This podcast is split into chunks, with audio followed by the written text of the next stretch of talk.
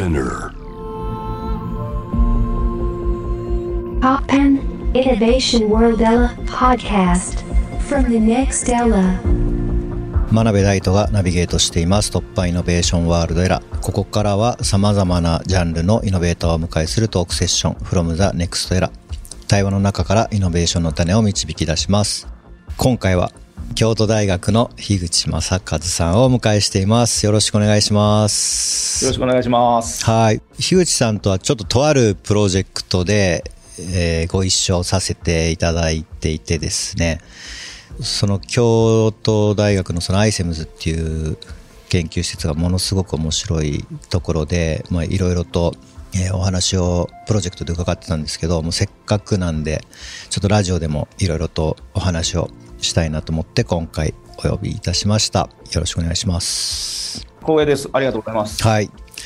じゃあ早速なんですけど、樋口さんの研究についてちょっとリスナーの方に簡単に教えていただいてもいいですか？はい、あのー、ちょっと僕の研究もう難しく喋ることもできますし、はい、なるべく簡単に説明することも、はい、あのちょっと届けられるか分かりませんけど、はい、ちょっとできます。なるべくねちょっと簡単に、はい、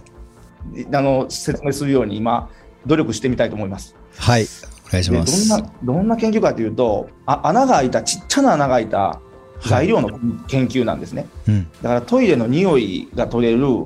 備長炭であるとか、はい、食堂に行ったらこうお水が入ってるボトルがあって、その中に備長炭というか炭の黒い塊が入ってたりする場合がありますよね、はい、あれでカルキ取ったりとか匂い取ったりとか、はいはい、水をおいしく飲むための、まあ、あの炭が中に入ってるわけですけど、はい、あ, ああいう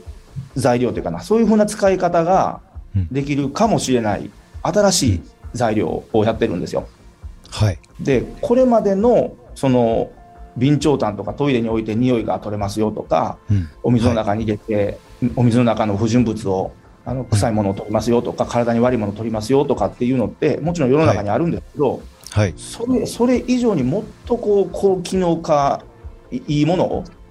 作れないかなということで、はい、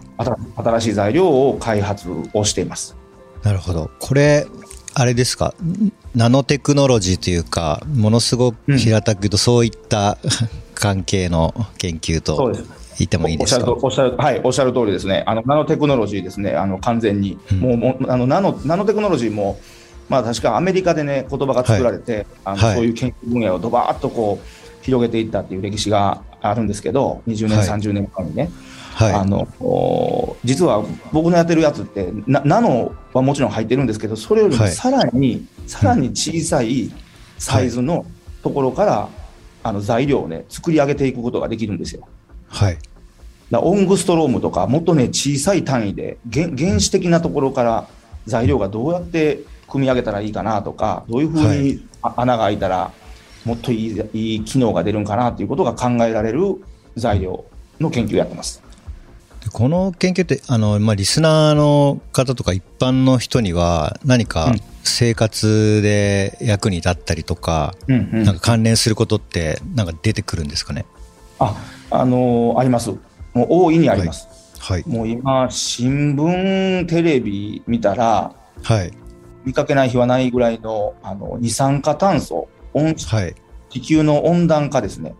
うん、それの原因の物質の一つと言われている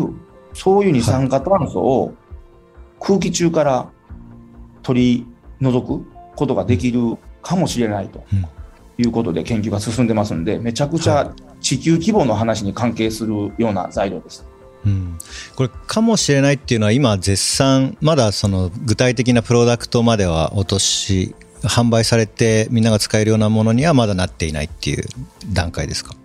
えっと、もうそろそろなりそうな状況まで来てるって言っていいと思いますね。結局その物質自体はあるんですよ。その空気中から二酸化炭素を取るための物質っていうのはもう僕の、はい、あの目の前にパッと持ってこようとは持ってこれるんですね。それが いちキログラム とか いちグラム とかいろんな材料の量であの準備できるようになったんですね、はい、でこれを世の中で使える形にしようと思ったらもうちょっとステップがいるんですよ。いくつか準備しないといけないことがあって、はい、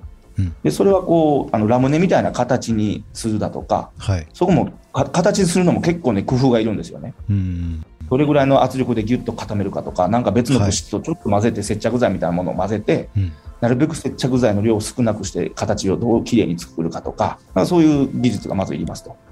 うん、で次にまたそれをこう入れる入れ物とかがありますよね。あのつ筒が、はい、だから万華鏡みたいなああいうその筒 の, あのものに例えば物質を入れて、うん、でそれをこう万華鏡を除く方から例えば シーオー 空気を入れて、うんま、万華鏡のいろんなキラキラするものがあの入ってるところからあの空気がまた出てきますよね。うんはい、するとこれを通り過ぎると、うん、出てきたところには全く シーオーツー が二酸化炭素が入ってないっていうことができるわけですよ、うん、あの技術的には。だからこの万華鏡がどういう形になったらいいかとか、大きさがどういうのがいいかとか、うん、その万華鏡の中にある物質の中に入った シーオーツー をどう取り出すかとかっていうのはまた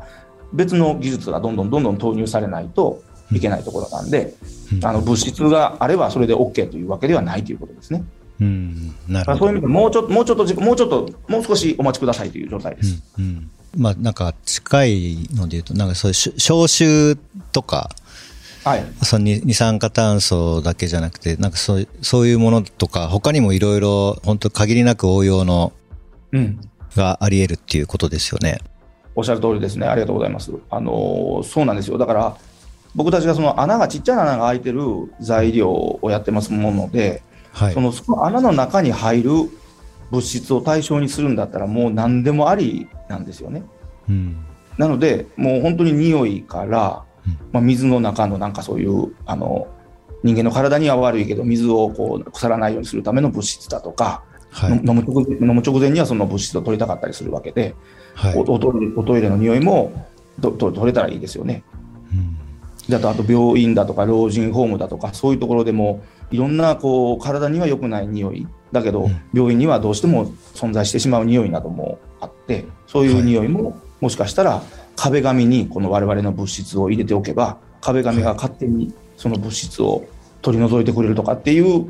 病院が作れるかもしれませんしね。老人ホームが作れるかも分かりませんし。なるほど。はい、でもやっていくうちにはどんどん可能性感じて で, で今はもうスタートアップアイセムズ 発のスタートアップとかあとそういう知財展開とかそういう、はいまあ、研究からそういう、まあ、ビジネスを作り出すっていうようなことももうやられるところまで来てらっしゃいますよね今って。そうですね。あの な, なぜかというとね、あのあれです、科学者の心をくすぐる研究やと思います。あのいろんな研究がありますけど、はい、科学者の研究を く, くすぐりやすい研究テーマだと思いますね。それ、 それは な, なぜかというと、はいはい、頭の中で想像するじゃないですか。うん、でこういうふうなものを作ってみたいなという想像をまずしますよね。うんはい、で次に実験しますよね。うん、でそれが想像通りにできたかどうかが、うん、観測ちゃんとできるんですよ。うんでその物質がどんな機能が出るかっていうのも実験研究室でできるんですよ。うんそうすると今言ったこの最初から頭で発想して実際に実験してみてこんな機能が出るっていうところが例えばじゅうねんかかるんだったらあんまり興味湧かないと思うんです。多くの人が興味が失っていくかもしれないです。うん、じゅうねんかかってしまうと、うん、だけど ピーシーピーモフ っていう材料ってこれがね半年とかいちねんぐらいでできるんですよ。うん要するに自分がイメージしたものを最後まで走り切るのにね機能がこんなん出るわって分かるとまでいちねんぐらいで早かったらできるんですよね。うんそうするともっとこうしようってまた次の発想が出てきますよね。で、まあ、じゃあまあ次またいちねんごにそんな研究ができる、まあ、結果が出てくるわけですよね。そうするとこのねサイクルがぐるぐるぐるぐる回るのってどんどんどんどんやっぱり発展に寄与しますし、うん、研究者の心をこう刺激したりね、うん、あ次こんなことをやってみようあんなことやってみようっていう心をくすぐる研究だと思うんですよ。そのサイクルが早いのって、うんうん、そこから な, なぜその社会にこの材料を出したいと思ったりだとかスタートアップ京大発のスタートアップを作るに至ったかというとですね、はい、消去法なんですよ。消去法僕の中ではうん要するにあのにじゅうはっさいきゅうさいぐらいから働き始めて ピーシーピーモフ に関わってあの、はい、さんじゅうきゅうさいで確か創業したんですねスタートアップを。うんうんはい、その 10, 10何年に何があってんっていう話なんですけど、はい、い, いろんな共同研究とか 国, 国プロジェクトですね ネ, ネドとかいう、はいするものがあるんですけど、はいはいはい、ジェイエスティー の大型プロジェクトがあって、はい、何, 何億円と投じるプロジェクトがありますよね。うんはい、これがこれがねゴールまでなかなかいかないんですよ。うーん必要化まで い,、はい、いかなかったんですよね。うんうん、これはもしかしたらひゃくねん経っても実用化がされないんちゃうかなという感覚にとらわれたんですよ、じゅうねんぐらい経って。うーん、でそれは多分このなんていうか、あの大げさに言うと社会の中のピースが足りなくてですね、はい、このピースが僕はスタートアップっていうことなんかなというふうに思って、はい、作ったということになりますね。この先リスナーの方とか一般の方が何か実際にその ピーシーピーモフ を使ったプロダクトとか手にするのっていつぐらいになりそうな感じなんですかね。うん、えーとですね、うん、おそらくさんねんよねんぐらいで、うん、ああこれが ピーシーピーモフ が使われてるプロダクトねっていう時が来ると思います。うーん、はい、そんな遠い未来じゃないですね。そしたらそうですね、そうですね、うん、そんなに遠くないと思いますね。うん、はい、なるほど。それ、それはな、なんか聞いてもいいんですか、どういうものになりそうなのかとか。キュ、キュビタンっていうあの名前をつけた四角いボンベがあるんですよ。はい、ボン、ボンベって、まあ、皆さんあの居酒屋行ったりしたら生中とか飲むときに ビ, ビールが、まあ、炭, 炭酸なわけで、うん、ああいうその二酸化炭素を、まあ、ビールの元に入れるわけですよね。はい、うん、でそれって二酸化炭素の緑色のボンベとか、あのちっちゃな小型の二酸化炭素が入ったボンベがあるんですけど、はい、うん、ああいうところにめっちゃ重いやつですね、うん、めっちゃ重いやつですね、はい、ああいうところに、あのー、使われる置かれる可能性があります。四角い、うん、四角い箱があそこにポンと置かれていて、うんうん、それがもしかしたらあのアトミスっていう会社から出てきた、うん、あのプロダクトかもしれません。なるほど。それやっぱり今までのボンベではボンベのまあなんですかね、例えば思いとかなんかいろんな課題を解決したプロダクトになるっていう感じなんですかね。はい、そう、いや、おっしゃ、そうですね、おっしゃる通りですね。あの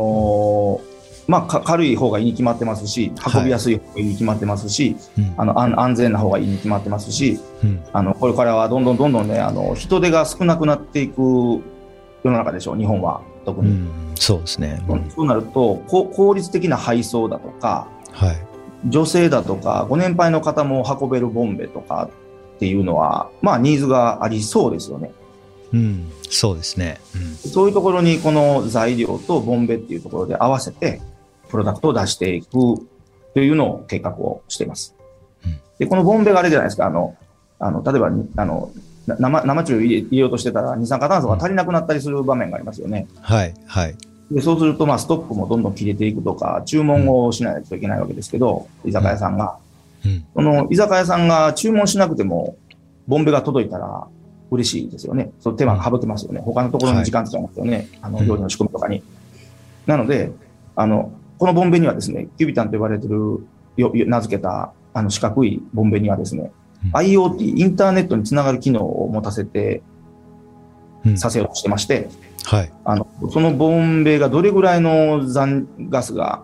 二酸化炭素が残りになってるかとか、うん、ど, どこにそのボンベがあるかっていうのを、まあ、パソコンでアプリで、うん、管理できるようにしようというのも一緒に機能としてくっつけてるんで、うん、居酒屋さんが注文しなくても勝手に、あ、もうなくなりそうなんで持ってきましたということで交換したりだとかっていうことができるような世の中にしたいなと思ってます。あとはまあ四角いんでドローンで運べたりもするようなあのボンベになってます。うん、そういう世の中にも対応。軽いし、軽いし。そうそうですね。そういうふうにしたいですね。うん、あのキュビタン、キュビタン。はい。じゃあちょっとこれ皆さん覚えといて、さん、よねんごにもしかすると目にすることが、はい、あるかもしれませんね。はい。ありがとうございます。えー、一曲お届けした後も、樋口正和さんにお付き合いいただきます。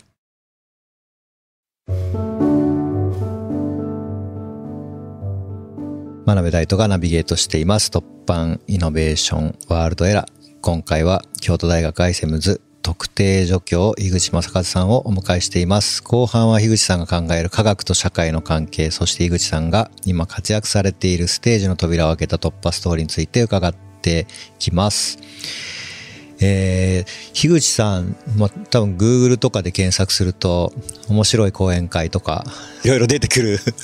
と思うんですけど、ああいうのはあれですかね、やっぱ 教, 教育というところもかなり力入れてるっていう感じですか。な, なんか昔から思ってたんですよね。なんかもっとこう学ぶとか勉強するとかって面白くていいはずだなと、中学とか高校ぐらいからちょっと思ってたんですよ。 ど, どこかで片隅で、うん、僕もめちゃめちゃ思ってましたね。はいね、ななんかだから、まあ、先生にいろいろ僕恵まれた方だと思っていて、うん、あの、はい、別に先生方の授業が面白くなかったとかそんなんではなくて、うん、あの非常にユニークな先生方もあの小中高で出会いましたんで、はい、うん、そこはラッキーだったんですけど、まあ、よ欲が出て も, もっと面白くならんかったっていうのがあって、はい、でなんですね。で、まあ、メガネちょっとかけながらね、あの講演したりさせてもらってるんですけど、はい、そこもまあ紆余曲折いろいろあってそこに行き着いてるっていうのはあってですね、うん、はい、た楽しく面白くいろいろ考えて、まあ伝えるようにするわけですよ、うんうん、またあの公園にお子さんの前でね、うん、やるじゃないですか。で、はい、あ, あ, るある程度のところまではまあ確かにいろんな努力でいけるんですけど、うん、やっぱりね、あの見た目の見た目のインパクトにはどんな説明もかなわないっていうところがあるなというふうに僕は思うようになったんですよ。なるほど。最初からメガネかけて、はい、あのジャーンって出て行って講演をしてたわけじゃなくて、はい、最初本当にあの高校の同級生の一家族にある依頼を受けてですね、ちょっと子供を京都に旅行で連れていくし、なんかもしよかったら研究とかの話してくれって言われて、はい、したのがきっかけの一つみたいなもんなんですけど、はい、その時にまあいろいろね、もうマンツーマンでわーっとこうやったりするぐらいの人数だったんで、うん、興味引いていろいろやるんですけど、 な, なんかもうちょっとどうにかならんかなっていうのがあって、はい、でそういうメガ、メガネかけての講演に行き着いたっていうのはあって、だからもともと結局まあすみません言うと、まあ、まとめると、うん、ち, ちっちゃい頃からなんかもっと学びが面白くならんかなっていうのをなんかどっかで片隅で思ってたっていうのと、うん、どうやって伝えるかっていうことが本当に難しいんだなっていうのをな、うん、あのいろいろ繰り返しながらやって、はい、あの見た目っていうのは非常に重要なあの要素の一つであって、でもちろん中身もないで意味がないので、うん、まあ、中身もしっかりあの充実させながら 見, 見た目でもなんか子どもたちがスッとこう入ってもらえるような、うん、っていう考え方でやってます。なるほど。いや、チコちゃんに叱られるとかにも出てたんですよね。僕それまだ入ってきてたんですけど出演させていただいてすごいですね。そういう ピーシーピーモフ の話したっていうことですよね。そうですそうですそうです。まあ、その時に打ち合わせをね、あのさせていただいて、うん、あのさ制作会社の方と打ち合わせをさせていただいて、うん、その時にちょっとこのメガネとかちょっと新作メガネも考えてるんですけど、これで出るので大丈夫でしょうかって言ったら、まあいいですよと言ってくださったんで、新作新作メガネをあの引っ提げて出させていただきました。その時も結局ね、やっぱり ピーシーピーモフ って僕今こう説明しましたけど、はい、な, なかなか分かるようで分からんようで、で、うん、いろんなこう聞いてる人の頭の中でどういう想像が行われてるかもちろん僕には分からないし、うん、あの科学がどんだけ分かってる人か科学が全く興味ない人か分からないじゃないですか。うん、でそうなるそうなると説明をいっぷんじゅっぷんよりも説明をいっぷんでした方がいいのは分かるんだけど、うん、じゅうびょうぐらい見たら分かるっていう説明の仕方がないんかなっていうのはちょっと思ったんですよね。うん、でそこで、まあ、ピーシーピー と活性炭をこう比較するメガネ、うん、メガネを作って番組に出させていただきました。なるほど。いやでもそうね、なんか僕もあん、あんまりなんか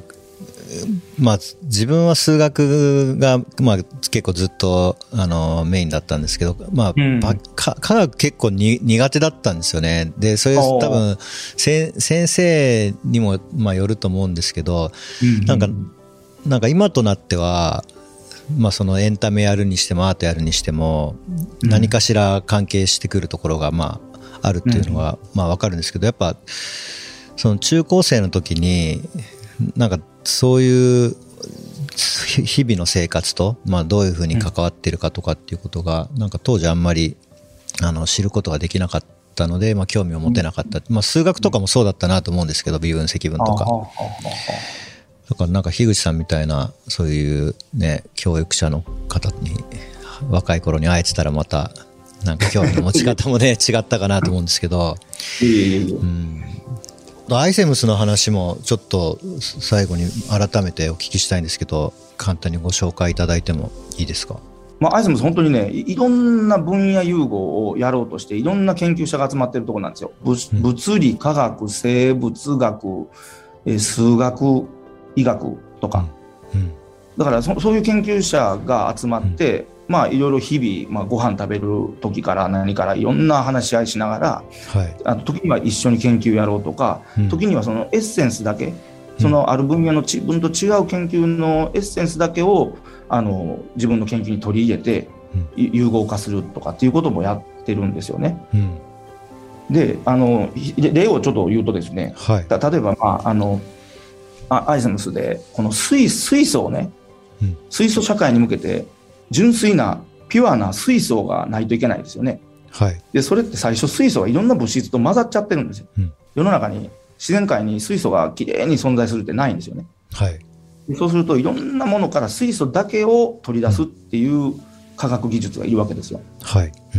でそれをでもねやろうと思ったけど今までは水が空気中の水が邪魔をしてたんですよね、はい、でこれ、ま、膜、膜とかっていう表現になるんですけど、うん、あの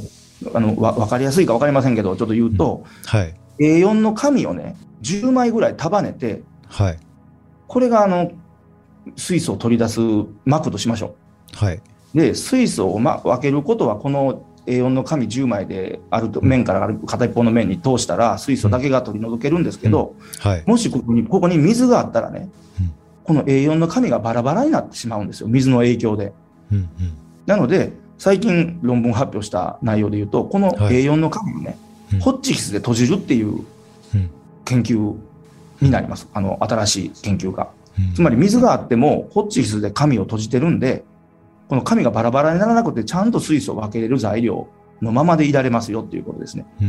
うん、これまで問題だったことを解決するような研究をやっていて、はいうん、それがちょっとすみません分かりやすかったかどうかが全く分かりませんけれど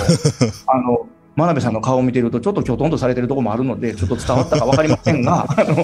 エーよん の紙があのバラバラになってしまうところをホッチキスでちゃんと閉じとくっていう科学技術です。決してあのホッチキスの研究をしているわけではないということはちょっと最後に言っときますけど、はい、で そ, それがやっぱりあのそういう領域を横断して、はい、っていう、まあ、アイセムズの今のそういう体制というかそういうことで初めてあの発見されたっていうことなんですよね。そうですあのなかなかねやっぱり自分たちの分野だけではわからないところがあったり開発が行き詰まってしまうというところがあって、うん、でそういうところがあのなんて言うんでしょうねあの企業さんでやるときはある程度その科学が分かっているところにこう、うん、お金かけたり製品開発していくんですよ、うんうんはい、だけど根本的にどういう原理でどういう機構でそうなってるかとかって分からないときにやっぱり大学の立ち位置がはっきりしたりそこに、ね、時間とお金を使っていこうっていうことになるわけですね、うん、な, な, なのでいろんな融合していくってなったら、まあ、どうしてそんな融合しないといけないかがまず分からなかったり、うん、で融合しないと解決できない問題があったりすると思います、うん、でそういうときに大学で研究をするとでそれが アイセムス が融合研究をやっぱりメイン、メインでいろんな研究者が集まってやってるんでアイデアが集まりやすいアイデア交換がしやすい、うんまあ、頭脳循環とか言いますけどこう頭脳がどんどんどんどんみんなの中であの循環していって新しい解決新しい科学が見つかりやすいような環境づくりをやってます、ね、うんなるほどその頭脳循環をするために何かアイセムズで特別にやられてることとかってあるんですか、うんまあ、さもしかすると最初は特別にやってたかもわかんないですけど、はい、今はもうその ラ, ランチを一緒に取るぐらいのレベルからそ う, そういう環境づくりっていうところに非常にやっぱり最初はぐっと力入れなかったりしないといけないと思うんですけど、うんうん、あの 教, 教授が集まって ラ, ランチ会を開いたりとかっていうのももちろんありますし、はいまあ、そういうところから、まあ、人間関係がねもちろん出てきますできてきますんでそうしたらもう日常的にね会話をしていくようになるんで、うん、会, 会議をしましょうこういうなんか融合研究をするために集まりましょうっていう会議よりかは、うん、実は頭がリラックスしてたり全然違う話をしてた時にあれそれそういうことなのっていうのでくっついていくっていうのをちょっと目の当たりにしてます私は。なるほど、まあ、にありがとうございます。なんかすごいいろいろと考えさせられる、はい、話でした。ありがとうございます。はいそうしましたら最後にさまざまな壁を突破してきた樋口正和さんが今活躍しているステージの扉を開いた突破ストーリーを教えてください。突破ストーリーですかね、はい、突破ストーリーいやあのー、ちょっとき、まあ、きざきざな言い方か分かりませんけど、まあ、突破するか壁を突破するっていう意味ではなんかあの壁を感じないっていうことが大事なんかなと思いますね、うん、そこに壁があると思うとなんかか壁を突破しようとするじゃないですか。だけど そのそんな壁なんてなくって、自分がやりたいこと、自分の好きなことに正直に活動するというか、こうしていくっていうことが知らん、知らん間にこう壁を突破してるっていうことにつながるんかなと思っていて、はい、か壁を突破しようっていう意気込みよりかは、そこに壁なんてなくって、うん、自分がスーッとやっていく、着々と着実にやっていくっていうことが、実は気づいたら壁を突破していたということになるんかなと思ったりもします。なるほど。これ突破ストーリーって突破ストーリーって皆さんあるんですか？こんなんで突破できたとか。それね、そういう意味で言うと、うん、僕はいろんな方の突破の話を知らないんで、そういう問いかけをしたときに、はい、まあ、真鍋さんがいろいろ頭の中にデータが溜まってる状態だと思うんでお聞きしたいんですけど、はい、い意外とその何ですかね、か壁を周りから見たら突破してるなこの人はっていう人って、ほ本人がそういうつもりがないっていうことってお多くないですか？ぼ僕はこんな壁を突破してきましたって、なんかこう改めて言える人っているんかなというのも思ったりしますけどね。そうですね、まあ、僕も聞かれたらなんて答えるかな。そうですよ、真鍋さん自身がね、いろんなのを突破して今のお姿が、あまあなんか強いて言うなら、まあ いちにこぐらいあるかもしれないですけどね。 な, なんかまあやっぱりね、だ誰もやってなかった領域を、まあうんまあ、一番最初に道を作ったみたいなこととか、そういうのはあるかもしれないですけどね。そういうのないですか？なんかだ誰誰もやったことないことを、なんだろう、スタートアップ作った時の話とかでもいいかもしれないですね。でもね、そういう意味ではあのか壁突破とはちょっと表現が違うかもわからないけど、なんか新しいことやりたいっていうのはベースにありますね。要するに 誰, 誰かがこんなことやってるから、ちょっと自分だったらあれをこう変えてやってみるなとかっていうのはあんまりないですね、うん、誰かがもしやってるんだったら、じゃあそこは自分はやめとこうっていう風なのが強いかもわかんないですね。ああ、それは僕もありますね。なんか ね, ねだからまあ、うん、なんか人の真似真似事をしたくないというか、うん、よく聞く話かもわかんないですけど、うん、な, なんかあんまりね、人と同じようなことをやっても、うん、モ, モチベーションも出てこないじゃないですか、うん、こうあの人とこの人とどっちがいいかなとか比較されたりもするかもわかんないし、うん、なんだろう、その新しい領域に行こうとかってめちゃくちゃ強く日々思ってるわけじゃないけど、うん、なんかとりあえずいろんな情報をめちゃくちゃ集めるわけじゃないけど、人と同じことはやっても面白くないんかなとか、自分が気持ちがこう盛り上がらんのかなっていうのはどっかにありますかね。真鍋、うん、さんもそうじゃないます？なんかこう新しいことをやりたいエネルギーがすごい。そうですね、そうですね。なんかみんながやり始めるともう冷めてくるみたいなのはちょっとありますよね。そうそうそうそうそうそうそう、みんながやり始めると冷めてくる。いや、なんかわかりますわかります。だからそこでね、トップずっとね、そこで走り続けるとパイオニアの一人としてね、うん、分野で認知されたりとか、うん、これってあの真鍋さんが始めたことよねみたいなのがその業界でね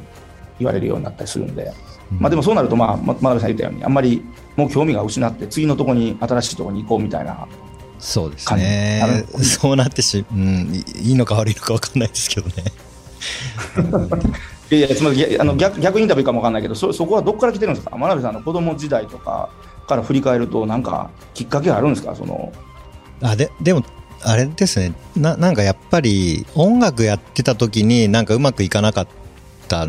ですよ。やっぱりあのー、そのヒット作作れたわけでもないですし、まあ、なんかちょっと趣味に毛が生えたぐらいの感じだったんですけど、やっぱその音楽っていうフォーマットで、あのー、勝負するっていうことはすごい難しいなっていうのに、まあ、気づ、気づいて、まあ、ちょっとだからあの音楽だけどスピーカーから聞くんじゃなくて、その家を揺らして家を丸ごとスピーカーにするとか、なんかそういうちょっと一個違うレイヤーというか視点なんですかね。ちょっとまああのー、土俵をずらすみたいなことを し, なるほど、まあ、し, し始めたのが多分最初のなんかきっかけだったのかもしれないですね。あ、バ, バンドやってたんですか？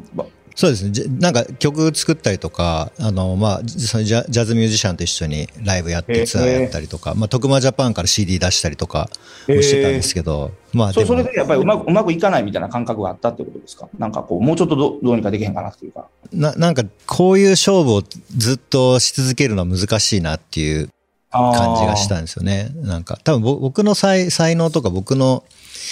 得意分野ではないなと思ったって感じですかね。ああ、なるほど、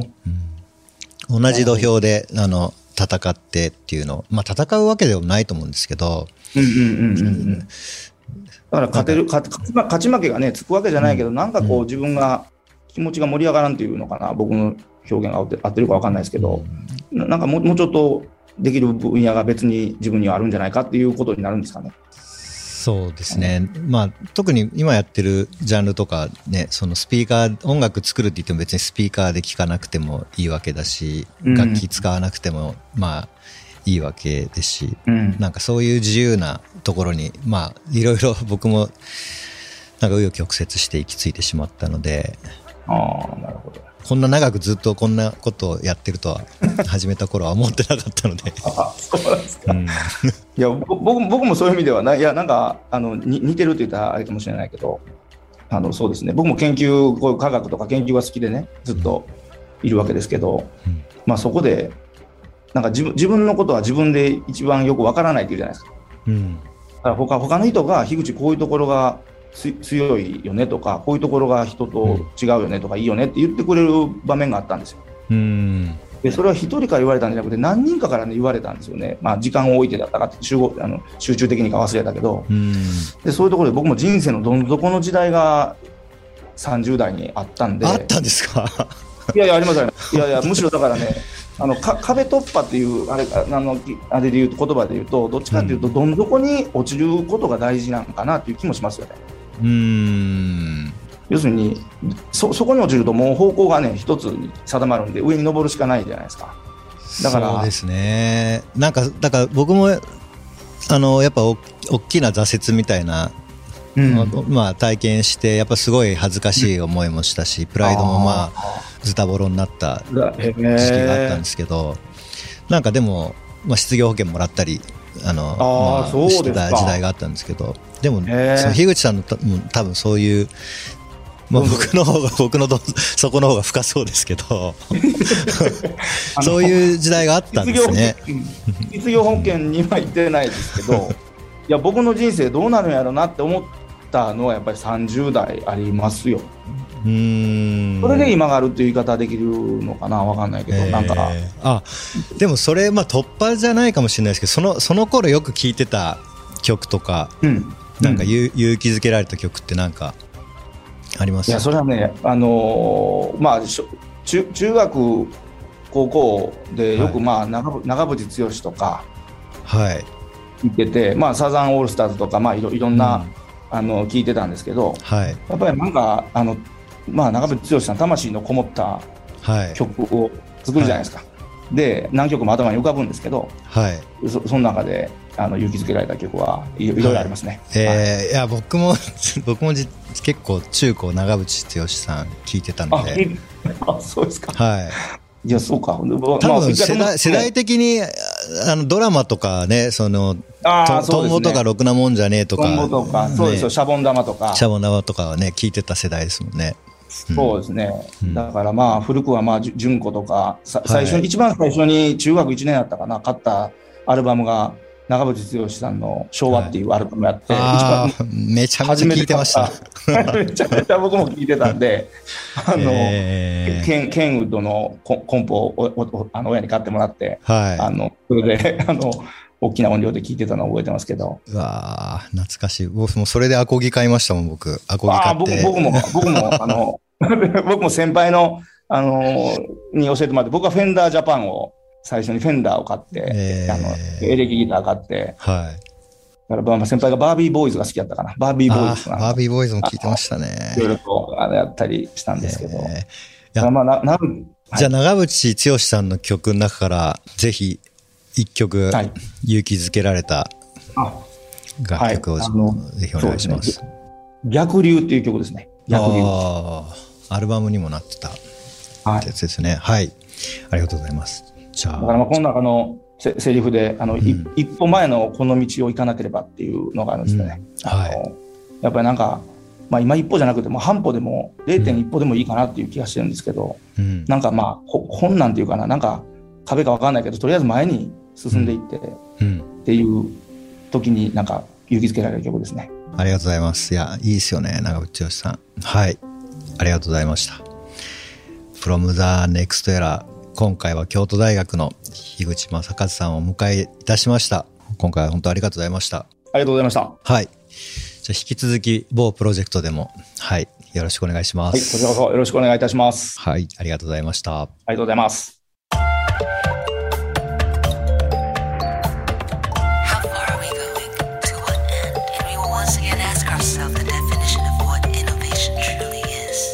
You're listening to J-Wave Innovation World Era Podcast.